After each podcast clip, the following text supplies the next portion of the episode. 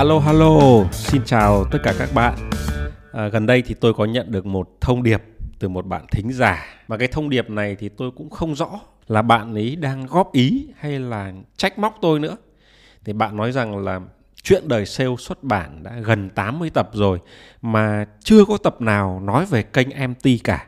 Hình như là anh có hơi ưu ái cái kênh GT quá mức chăng? À, bạn ấy hỏi tôi như vậy. Thôi thì tôi cứ suy nghĩ tích cực là chắc là bạn ấy đang muốn góp ý cho chương trình thôi. Và phải nói thực là xuất phát điểm của tôi trong nghề sale là kênh GT.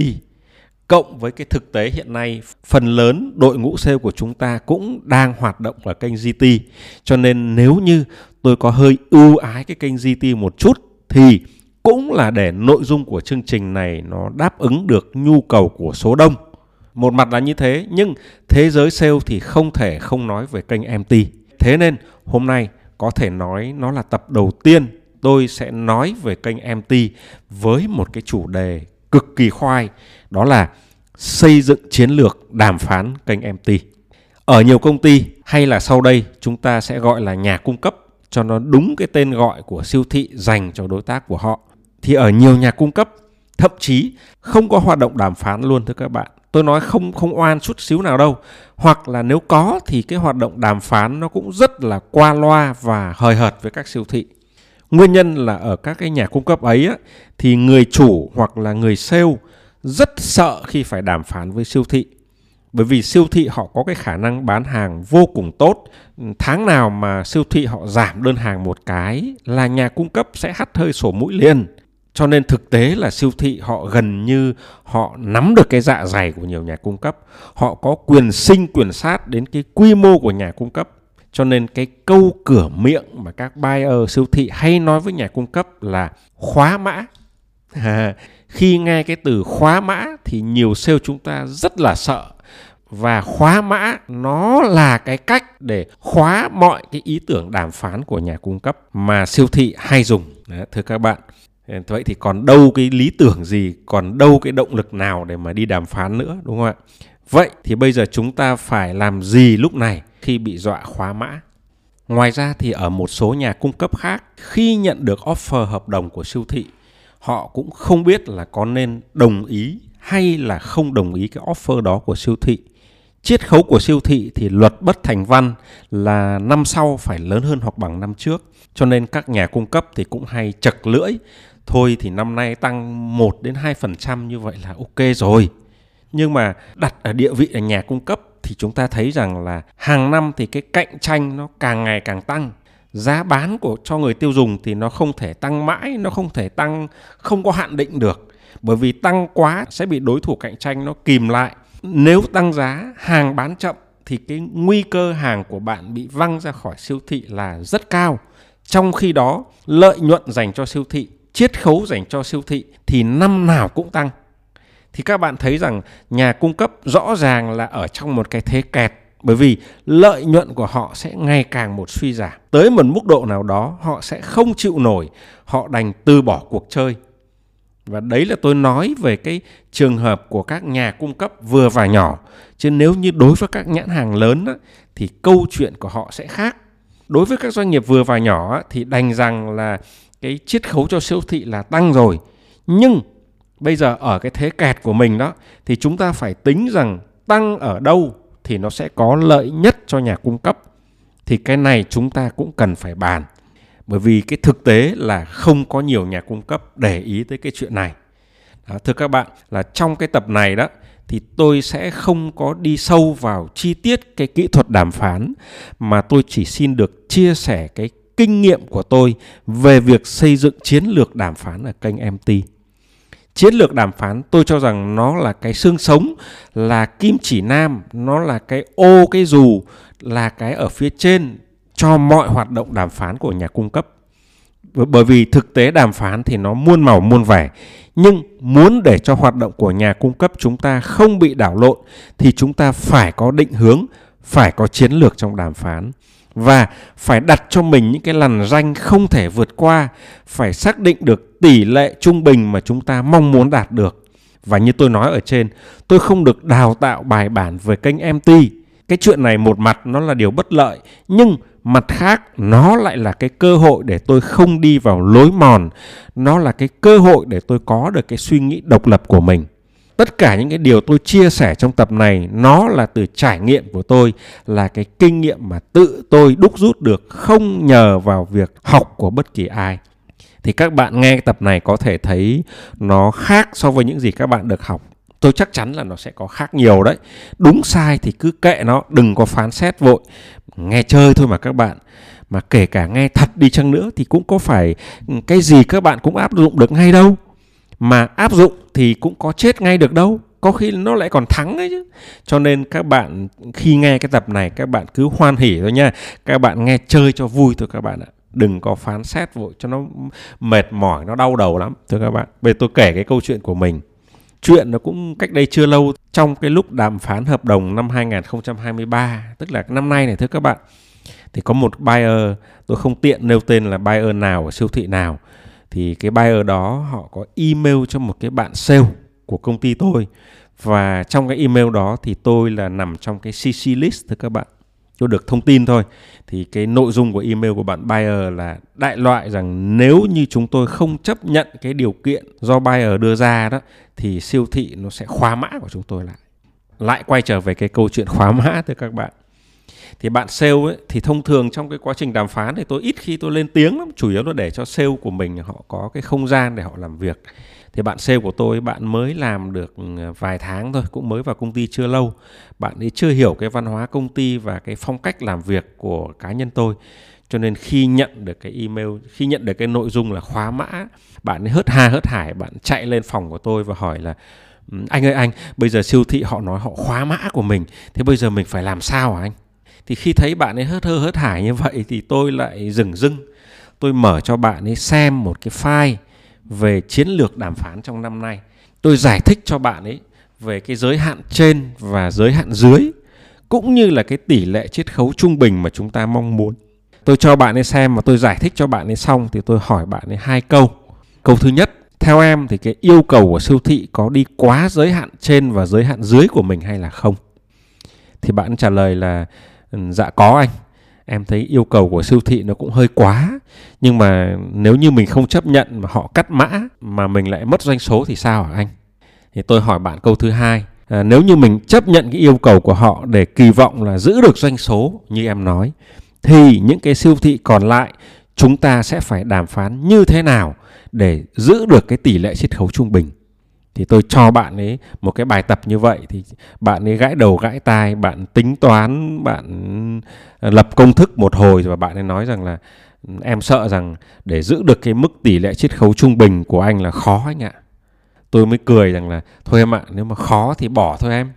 Mình làm, mình là nhà cung cấp, mình làm là vì lợi nhuận. Chứ mà làm nhiều nhưng mà lợi nhuận không cao, thậm chí là lại lỗ thì thì chúng ta làm làm gì, đúng không ạ? Cho nên là em cứ email với siêu thị rằng nếu như cái điều kiện đó của bạn đưa ra là không thể đàm phán được, thì chúng ta sẽ đồng ý với cái việc cắt mã của họ. Siêu thị họ chỉ cần cho mình một cái lộ trình cụ thể để mình lên kế hoạch để thu hàng về. Không sao hết em ạ. Bạn sale bạn em cứ chố mắt nhìn tôi và hỏi là, ủa, thật hả anh? Tôi trả lời là, thật chứ sao không em? Mình có chiến lược rồi thì cứ theo đó mà làm thôi. Mình thắng được thì mình cũng thua được mình thua hôm nay rồi ngày mai mình lại thắng. Chuyện đó nó bình thường em ạ. Đừng có lo, anh chịu trách nhiệm về quyết định này. Và cái bạn sale kia, bạn đã email trả lời siêu thị đúng như lời tôi nói, rằng chúng tôi chấp nhận bị cắt mã, chấp nhận thu hàng về và chúng tôi chấp nhận là không bán ở siêu thị đó nữa. Và đây cũng là một cái siêu thị lớn nha các bạn, nó không phải siêu thị nhỏ đâu. Thật ra thì tôi biết là không có nhiều người dám làm và dám quyết định nhanh như tôi sale bản chất là phải linh hoạt theo yêu cầu của khách hàng. Cái điều này nó vừa là điểm mạnh, nhưng nó cũng vừa là điểm yếu để khách hàng lợi dụng. Thành ra là chúng ta có thể linh hoạt với khách hàng, nhưng phải có nguyên tắc và cái sự linh hoạt đó nó phải nằm trong cái khuôn khổ trần trên và sàn dưới. Trong cái khuôn khổ đó thì chúng ta chấp nhận, ngoài khuôn khổ thì chúng ta buộc phải từ chối cái khổ nỗi là khi khách hàng yêu cầu ngoài khuôn khổ nhưng mà chúng ta lại cứ lấn cấn ờ, muốn công ty phải nhân nhượng thêm chút nữa đã có khuôn khổ một rồi thì bây giờ sale chúng ta lại muốn công ty nới ra à, nới cái khuôn khổ một đó ra để có khuôn khổ 2, có khuôn khổ 3. Mà thưa các bạn là nếu như vậy thì nó còn gì được gọi là cái khuôn khổ nữa. Đúng không ạ? Đặt ra cái khuôn khổ làm gì cho nó nhức đầu. Cái khuôn khổ đó đã đặt ra nó bị sai rồi. Điều đầu tiên chúng ta cần làm là ngồi lại để sửa lại cái khuôn khổ đó cho nó khả thi nhất. Nếu như chúng ta thấy rằng cái khuôn khổ đó nó đã khả thi nhất rồi thì chúng ta hãy soi vào cái khuôn khổ mới đấy để xem cái đề nghị của khách hàng có chấp nhận được hay là không mà ra quyết định. Vậy thôi thưa các bạn. Cái khuôn khổ mà tôi đã nói ở đây chính là cái chiến lược đàm phán đó thưa các bạn. Nếu nằm ở trong khuôn khổ thì ok, nếu ngoài khuôn khổ thì chúng ta buộc phải từ chối. Vậy thôi. Và như vậy là để xây dựng được cái chiến lược đàm phán, chúng ta phải xác định được cái khuôn khổ mà bản chất của cái việc xây dựng cái khuôn khổ đó là việc chúng ta đặt ra các điểm tới hạn ha mà nếu vượt qua đó thì chúng ta sẽ không bao giờ chấp nhận cho dù các điều kiện khác tốt như thế nào. Điểm tới hạn có thể là mức chiết khấu, mức thưởng doanh số, thời hạn công nợ, vân vân và vân vân. Giống như các bạn chọn người yêu cũng vậy thưa các bạn, chọn chồng, chọn vợ cũng vậy. Có bạn nữ đặt ra yêu cầu là không chấp nhận bạn trai hút thuốc lá cho dù là cái người đó nó có đẹp trai học giỏi ga lăng gia đình có điều kiện như thế nào đi chăng nữa chỉ cần hút thuốc lá là bị điểm liệt ngay lập tức. Đó. Thế thì cái yêu cầu không hút thuốc lá đó chính là cái điểm tới hạn đó thưa các bạn. Đó, thì trong cái chiến lược đàm phán nó cũng vậy. Đầu tiên là các bạn phải có được các điểm tới hạn của mình ở tùy từng giai đoạn thì quay trở về cái câu chuyện của tôi thì sau khi mà bạn sale của tôi gửi email là đồng ý để cắt mã đó, một vài ngày sau thì siêu thị họ lại quay ra, họ nhượng bộ, họ tiếp tục đàm phán theo điều kiện của chúng tôi. Thì ai đó có thể nói rằng là chúng tôi gặp may, nhưng mà tôi thì tôi biết rõ là ở đây nó không có gì may mắn hết bởi vì chúng ta đã có cái điểm tới hạn đó rồi đó. Được thì chơi mà không được thì nghỉ. Win cái hợp đồng đó thì tôi cũng dừng dưng mà mất cái hợp đồng đó thì tôi cũng dừng dưng cũng chẳng có vui hơn, cũng chẳng buồn hơn gì hết, thưa các bạn. Thì cái cá nhân tôi, nó nó lạnh lùng lắm các bạn ạ. Tôi rõ ràng một một, hai hai, nó rõ ràng lắm. Thực ra thì tôi không khuyên các bạn cũng lạnh lùng với siêu thị giống như tôi. Nhưng mà nếu như các bạn muốn làm được giống như tôi thì tôi cho rằng là các bạn cần phải đặt cho mình những cái điểm tới hạn trong, tôi nhắc lại là trong điểm tới hạn thì mình làm và ngoài điểm tới hạn thì mình nghỉ. Không có phải năn nỉ, không có phải sợ sệt gì khi buyer nói cắt mã của mình nữa, thưa các bạn. Đó là cái điểm đầu tiên tôi muốn chia sẻ với các bạn khi xây dựng chiến lược đàm phán đối với kênh MT là phải có cho mình các điểm tới hạn.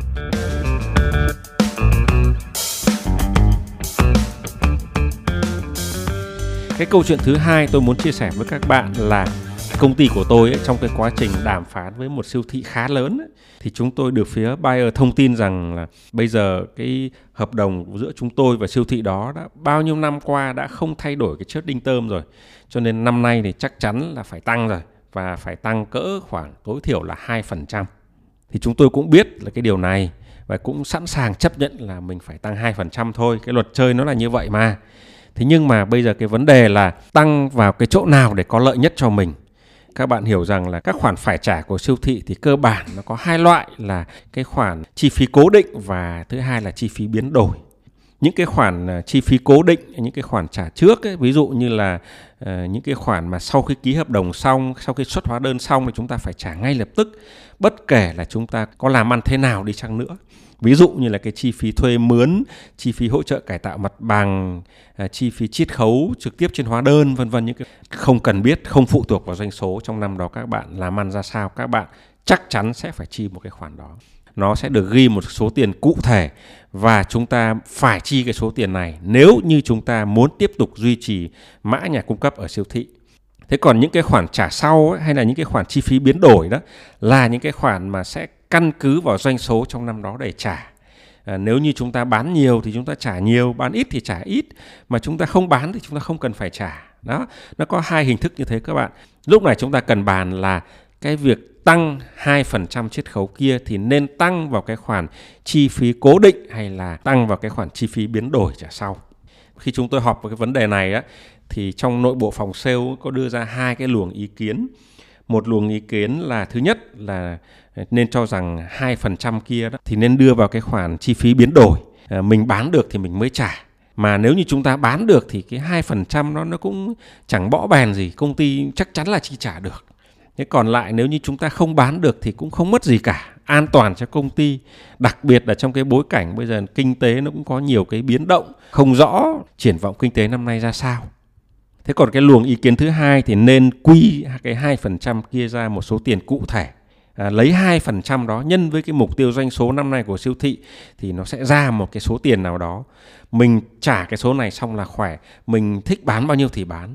Nếu như mình bán vượt mục tiêu doanh số đó là mình có lời.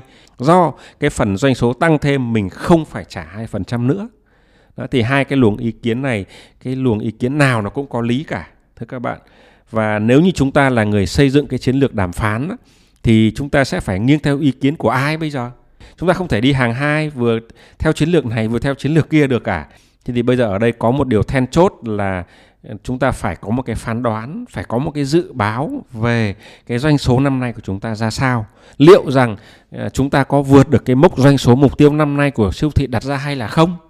Thường thì siêu thị năm nào họ cũng đưa ra một cái mốc doanh số mục tiêu kỳ vọng và cái năm sau thì bao giờ cũng phải cao hơn thực tế năm trước một hoặc là bao nhiêu phần trăm đó nhưng cái đó là cái mục tiêu doanh số kỳ vọng của họ đề nghị thôi. Chúng ta cũng đừng quan tâm đến nó nhiều quá. Cái điều quan trọng là với cái nhận định của mình với cái forecast của mình với cái dự báo của mình căn cứ vào sức mua căn cứ vào tình hình kinh tế căn cứ vào những biến động trong ngành nghề tình hình của đối thủ cạnh tranh tình hình của công ty thì cái dự đoán của chúng ta là chúng ta có vượt qua được cái mốc này không? Đó, cái điều này nó là cái điều rất quan trọng nếu như thấy khả năng chúng ta không vượt qua được mốc đó thì thôi chúng ta nên xây dựng cái chiến lược để để các khoản uh, chi đó thì nên thiên về trả sau là cái chi phí biến đổi. Bởi vì nếu như mình bán ít thì mình cái chi phí của mình thực tế cũng sẽ ít lại. Còn nếu như chúng ta nhắm thấy cái khả năng của chúng ta dư khả năng vượt cái mốc doanh số của siêu thị đặt ra thì chiến lược của chúng ta nên đi theo cái hướng ngược lại. Tức là chúng ta nên hướng cái cuộc đàm phán đó để chúng ta chi trả các cái chi phí nó thiên về cố định, cụ thể một số tiền là bao nhiêu đó mình bán càng nhiều thì cái thì cái tỷ lệ cái số tiền đó chia cho doanh số nó sẽ càng nhỏ, nó càng có lợi cho mình tôi lấy ví dụ thế này, nếu mốc cái doanh số siêu thị đưa ra cho chúng ta là 10 tỷ một năm chẳng hạn. Tôi lấy ví dụ vậy. Và nếu như chúng ta cũng bán đúng cái mốc 10 tỷ đó, thì cái mức 2% đó quy ra tiền nó sẽ là 200 triệu đồng. 200 triệu đồng này cũng được coi là cái mốc chi phí mà mình sẽ phải chi trả cho siêu thị. Thế bây giờ nó có hai kịch bản. Cái kịch bản thứ nhất là doanh số thực tế của chúng ta không đạt được 10 tỷ. Chúng ta chỉ đạt được 5 tỷ thôi. Nhưng lỡ chúng ta đã xây dựng chiến lược đàm phán nó bị sai rồi đó. Đúng ra là chúng ta phải quy về cái chi phí biến đổi. Nhưng lỡ chúng ta lại quy 2% này về chi phí cố định rồi. À, tức là chúng ta sẽ thanh toán fix cho siêu thị cái số tiền là 200 triệu rồi. Thì bây giờ nếu như chúng ta bán 5 tỷ thì thực tế chúng ta cái mức phần trăm chúng ta phải trả cho siêu thị nó sẽ là 200 triệu chia cho 5 tỷ là tới tận 4% lận thưa các bạn. Nó gấp đôi so với cái dự tính 2% ban đầu. Đó, thành ra là nếu như chúng ta đàm phán đúng là chúng ta phải quy cái 2% này về cái chi phí biến đổi thì cái số tiền thực tế chúng ta phải trả cho siêu thị là 2% nhân với doanh số thực tế là 5 tỷ là bằng 100 triệu thôi so với cái mốc 200 triệu là chúng ta đã tiết kiệm được 100 triệu rồi. Đó, đó là kịch bản thứ nhất. Kịch bản thứ hai là chúng ta cũng fix cái chi phí 200 triệu nhưng cái doanh thu thực tế của chúng ta không phải là 10 tỷ như dự tính mà nó là 20 tỷ. Thế thì khi đó cái tỷ lệ thực tế chúng ta trả sẽ là 200 triệu chia cho 20 tỷ thì nó chỉ bằng 1% thôi.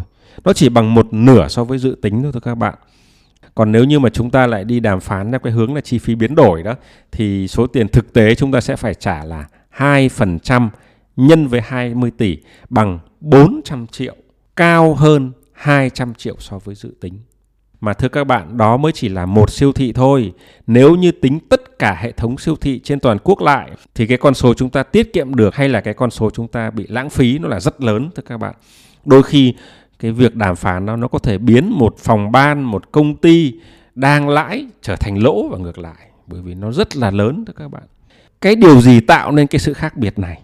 Thưa các bạn, đó chính là cái chiến lược đàm phán đó, thưa các bạn. Đáng tiếc là sau khi đàm phán xong thì người ta thông thường người ta quăng cái hợp đồng vào ngăn kéo, mà ít các nhà cung cấp chịu đánh giá tác động của chiến lược đàm phán đến tình hình lãi lỗ chung của công ty.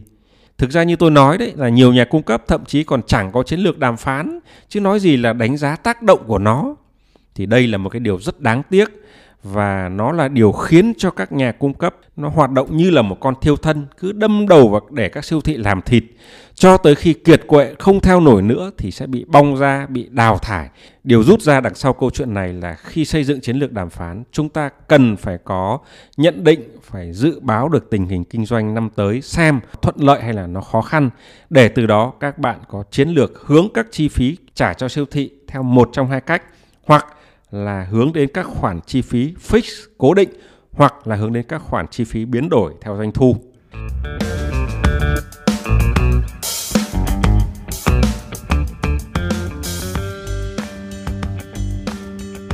Một yếu tố tiếp theo mà tôi cho rằng rất quan trọng trong khi xây dựng chiến lược đàm phán là chúng ta cần có một tỷ lệ chiết khấu trả sau trung bình tôi không biết là tôi dùng có đúng kỹ thuật ngữ hay không nữa, bởi vì như tôi nói với các bạn là kênh MT là tôi học qua trải nghiệm thực tế, chứ tôi không hề được đào tạo một ngày nào cả. Và tôi cũng chẳng biết các chương trình đào tạo về MT có đề cập đến cái khái niệm gọi là tỷ lệ chiết khấu trả sau trung bình hay không, hoặc nếu có thì người ta dùng chính xác tên gọi là gì. Cho nên ở đây tôi rất mong các bạn thông cảm giúp tôi cái điều này. Chỉ là tên gọi nó có thể là không chính xác, nhưng bản chất của nó thì tôi cho rằng nó rất quan trọng và để tôi giải thích nó cho các bạn nhé. Bây giờ, giả dụ như các bạn tự lái xe từ Hà Nội vào Sài Gòn. Cho dù các bạn có lên kế hoạch kỹ lưỡng thế nào đi chăng nữa, nhưng mà gần như chắc chắn một điều rằng sẽ có sự sai khác nhất định so với kế hoạch. Có thể đó là do sự cố giao thông trên đường hoặc là có thể do thời tiết trên đường khiến cho bạn có thể phải đi đường vòng, đường tránh. Có thể có một nơi đẹp quá, bạn dừng nghỉ, bạn chụp hình lâu hơn dự kiến có thể là sức khỏe của bạn đang sung, bạn đường thì đẹp quá cho nên bạn quyết định bạn chạy cố để tới cái điểm dừng nghỉ tiếp theo. Hoặc cũng có thể là bạn thay đổi ý định, bạn đi đường biển chán rồi, bây giờ bạn chạy lên tây nguyên, bạn đi đường núi cho nó thay đổi không khí. Nói tóm lại là có n lý do khác nhau, khiến cho cái lịch trình của bạn rất khó để giữ y chang như kế hoạch ban đầu. Nhưng cho dù bạn đi đường nào, bạn lộ trình ra sao thì sớm hay muộn bạn cũng sẽ vẫn tới sài gòn miễn rằng bạn lái xe an toàn, không để xảy ra tai nạn. Cái điều gì khiến cho bạn sẽ vẫn giữ được cái đích đến là sài gòn? Điều gì khiến cho bạn không bị lạc lối? Thưa các bạn, đó chính là cái định vị đó, thưa các bạn. Đó chính là google maps đó. Khi bạn xuất phát, google sẽ vẽ cho bạn một lộ trình hợp lý nhất. Nhưng trên đường thì có đủ các lý do khác nhau khiến cho bạn phải thay đổi lộ trình. Lúc đó, google sẽ vẽ lại cho bạn một lộ trình mới tùy theo tình hình thực tế, nó sẽ bám sát bạn trong cái quá trình bạn di chuyển. Và nếu bạn lái xe đường dài thì chúng ta rất cần có Google Maps. Kể cả là với các cái lái xe chuyên nghiệp, họ không cần mở smartphone bởi vì họ đã quen đường rồi. Với họ thì định vị không phải là Google Maps định vị là sự tính toán và kinh nghiệm trong đầu của họ. Nhưng mà cho dù là lái xe amateur hay là lái xe chuyên nghiệp thì luôn cần phải có định vị để xem mình đang ở đâu, đích đến ở hướng nào và làm sao để mình điều chỉnh để mình có thể tới đích một cách nhanh nhất, chính xác nhất. Đàm phán với các hệ thống siêu thị cũng giống như lái xe đường dài. Mỗi siêu thị nó là một cái trạm dừng nghỉ đàm phán xong một siêu thị tức là chúng ta đã hoàn thành được một trạm rồi. Và nếu như hoàn thành hết tất cả các trạm đó thì chúng ta coi như là xong cái hành trình của năm nay. À, lái xe thì có Google Maps vậy thì khi đàm phán với siêu thị cái gì nó đóng vai trò thiết bị định vị thưa các bạn? Đó chính là cái tỷ lệ chiết khấu trung bình trả sau mà tôi đã nói ở trên. Nôm na dễ hiểu nó là cái định vị nó giúp chúng ta theo dõi được cái hành trình thực của mình, giúp chúng ta không đi lạc lối, giúp chúng ta điều chỉnh được hướng đàm phán cho các siêu thị. Tại sao tôi lại nói cái tỷ lệ chiết khấu trung bình trả sau mà tôi không nói cái tỷ lệ chiết khấu trung bình trả trước? Là bởi vì hầu hết những cái khoản chiết khấu trả trước nó đã được trừ sẵn trên hóa đơn rồi. Nhà cung cấp chúng ta không thu được khoản tiền ấy. Giá bán của sản phẩm trừ đi chiết khấu trả trước thì nó ra doanh thu. Nhưng doanh thu đó nó chỉ là doanh thu thuần thôi chúng ta cần trừ tiếp những khoản chiết khấu trả sau thì mới ra được cái doanh thu dòng. Doanh thu dòng nó mới là tiền của chúng ta, chứ doanh thu thuần thì nó chưa phải là tiền của chúng ta, thưa các bạn ạ. Và lẽ dĩ nhiên là nhà cung cấp nào cũng muốn cái doanh thu dòng của mình cao nhất, có đúng không ạ? Có nhà cung cấp nào lại không muốn doanh thu dòng của mình là cao nhất không ạ? Chắc chắn là không rồi. Và muốn doanh thu dòng của mình cao nhất thì chúng ta phải quản lý được, phải định vị được các cái khoản chiết khấu trả sau khi đàm phán. Đơn giản như vậy thôi, thưa các bạn. Khi quản lý doanh nghiệp, tôi cũng tư duy một cách đơn giản như vậy. Mình cần quản lý, mình cần sáng tạo ra cái công cụ để quản lý theo cách của mình. Ừ, cũng không cần phải copy của ai cả. Và đó chính là cái lý do cho sự ra đời của công cụ mà tôi gọi nó là tỷ lệ chiết khấu trung bình trả sau việc xây dựng cái công cụ này thì nó cũng không mấy khó khăn thưa các bạn. Đầu tiên là các bạn phải có cái được cái dữ liệu của năm trước doanh số thực tế của năm trước các khoản trả sau thực tế của năm trước. Nhá, lấy những cái hai dữ liệu này chúng ta chia cho nhau thì các bạn sẽ có ngay được cái tỷ lệ trả sau trung bình của năm trước. Cả số tổng của cả công ty và phòng ban và à, cả chi tiết tới từng siêu thị một. Tiếp theo là bạn phải có được cái dự báo doanh số của năm nay nó chi tiết tới từng siêu thị điều này thì tôi tin là chúng ta ai cũng phải có thôi. Chứ nếu như mà làm kinh doanh mà các bạn lại không có dự báo doanh số của từng siêu thị trong năm sau nữa thì tôi cũng chịu thôi. Không biết cách nào kinh doanh kiểu hên xui không có định hướng này thì tôi cũng chịu thôi. Thưa các bạn à, và khi các bạn có dự báo doanh số rồi thì bạn phải đặt cái dự báo đó của từng siêu thị vào cái bảng tính này. Ờ, bên cạnh đó bạn đặt cái chỉ tiêu chiết khấu trả sau thì cái công thức nó sẽ tự động nó nhảy ra cho bạn biết là doanh thu dòng của siêu thị đó năm nay dự kiến nó sẽ là bao nhiêu. À, và bạn sẽ làm một cái công thức tổng cuối cùng của bảng tính thì bạn sẽ được cái ra được cái mức tỷ lệ chiết khấu trả sau trung bình. Và doanh số dòng dự kiến của công ty.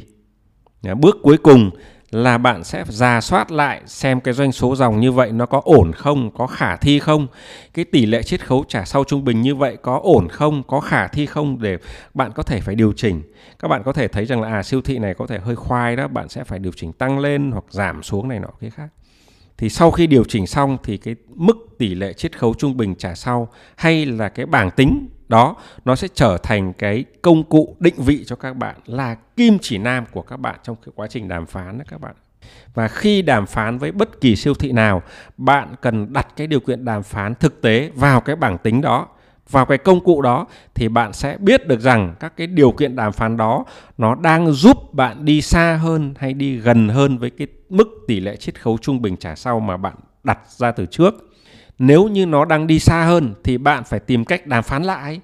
Hoặc nếu như bạn không đàm phán được, bạn không thể nắn nó về cái hướng bạn mong muốn, bạn buộc phải chấp nhận các điều kiện đó, thì bạn cũng sẽ biết rằng bây giờ ở cái tình huống mới, những cái siêu thị sau, bạn sẽ phải điều chỉnh để kéo nó về cái mức trung bình đã lên kế hoạch ban đầu tôi mô tả bằng lời nói thì có thể các bạn khó theo dõi, nhưng mà thực ra nó đơn giản lắm các bạn ạ. Các bạn cứ hình dung nó là cái định vị, nó là cái google map để biết mình đang đi đâu, để cần phải điều chỉnh thế nào để về được đích. Và tôi biết rằng các bạn chỉ cần xác định được như thế thì các bạn sẽ tự sáng tạo được cái công cụ của riêng mình. Còn bây giờ, dành cho bạn nào mà chưa có cái công cụ này hoặc cũng chưa biết cách bắt tay ờ, sáng tạo cái công cụ đó ra làm sao thì thôi, được tôi sẽ hỗ trợ các bạn. Bằng cách tôi sẽ gửi cho các bạn cái mẫu công cụ mà tôi đã tự soạn ra theo cách của riêng tôi. Được cái file của tôi, các bạn có thể tham khảo, các bạn có thể điều chỉnh chút xíu cho nó phù hợp với thực tế làm việc của các bạn là các bạn sẽ xài được thôi. Tôi sẽ gửi cái này miễn phí cho các bạn, không vấn đề gì hết. Bạn nào muốn có cái tool này á, thế các bạn chỉ cần làm giúp tôi hai bước. Bước một là các bạn hãy follow fanpage chuyện đời sale. Bước 2 là các bạn nhắn tin cái địa chỉ email cho tôi. Thì nhắn tin qua fanpage luôn thôi các bạn. Thì tôi sẽ tổng kết cái danh sách các bạn có nhu cầu. Sáng thứ bảy hàng tuần tôi sẽ gửi các bạn một lần. Các bạn gửi vào thứ hai, tôi cũng gửi vào sáng thứ bảy. Các bạn gửi vào tối thứ sáu, tôi cũng sẽ gửi vào sáng thứ bảy. Đó. Và các bạn cũng thông cảm là chứ, mỗi lần mà tôi nhận được tin nhắn, tôi lại soạn một cái email để gửi cho từng người một đơn lẻ như vậy, thì tôi cũng sẽ là khá mất thời gian cho tôi. Cho nên tôi sẽ làm mỗi lần một tuần, thưa các bạn. Ờ, thưa các bạn là tổng kết cái tập ngày hôm nay thì theo tôi là để xây dựng được chiến lược đàm phán kênh MT thì có ba yếu tố rất quan trọng. Thứ nhất là xác định được các điểm tới hạn của mình. Ờ, đó là những cái điểm mà mình sẽ không bao giờ chấp nhận dù cho các điều kiện khác tốt đến mấy đi chăng nữa. Thứ hai là chúng ta phải dự báo được cái tình hình doanh thu trong năm tới để biết chúng ta nên hướng các khoản chi phí trả sau sang dạng cố định hay là sang dạng biến đổi theo doanh thu. Thứ ba là chúng ta phải xác định được cái tỷ lệ chiết khấu trung bình trả sau để coi nó như là một cái la bàn, một cái đích vị trong khi đàm phán. Ờ, đàm phán thành công thì tôi cho rằng nó có thể đóng góp tới 30 tới 40% thành công trong năm của một nhà cung cấp. Cho nên tôi cho rằng các bạn đừng nên coi nhẹ vấn đề này. Đừng đàm phán cho xong chuyện, đừng chấp nhận các cái điều kiện mà siêu thị đưa ra mà chúng ta không biết rằng cái điều kiện đó sẽ đưa chúng ta tới đâu. Để làm được cái điều đó thì chiến lược đàm phán là rất quan trọng nó sẽ giúp cho người quản lý vẽ ra một con đường để giúp cho từng nhân viên trong đội ngũ của mình biết phải làm việc như thế nào. Tôi hy vọng rằng cái chia sẻ của mình sẽ giúp được các bạn phần nào trong cái mùa đàm phán năm nay. Chúc các bạn đàm phán thành công. Tuần sau vẫn như thường lệ, chúng ta sẽ gặp nhau với chủ đề Đừng dễ dãi với cuộc đời. Một cái chủ đề nó cũng đầy tính bí hiểm đúng không các bạn? Tôi sẽ tạo một cái post ở trên fanpage để các bạn đoán cái nội dung của chủ đề tuần sau. Đừng dễ dãi với cuộc đời.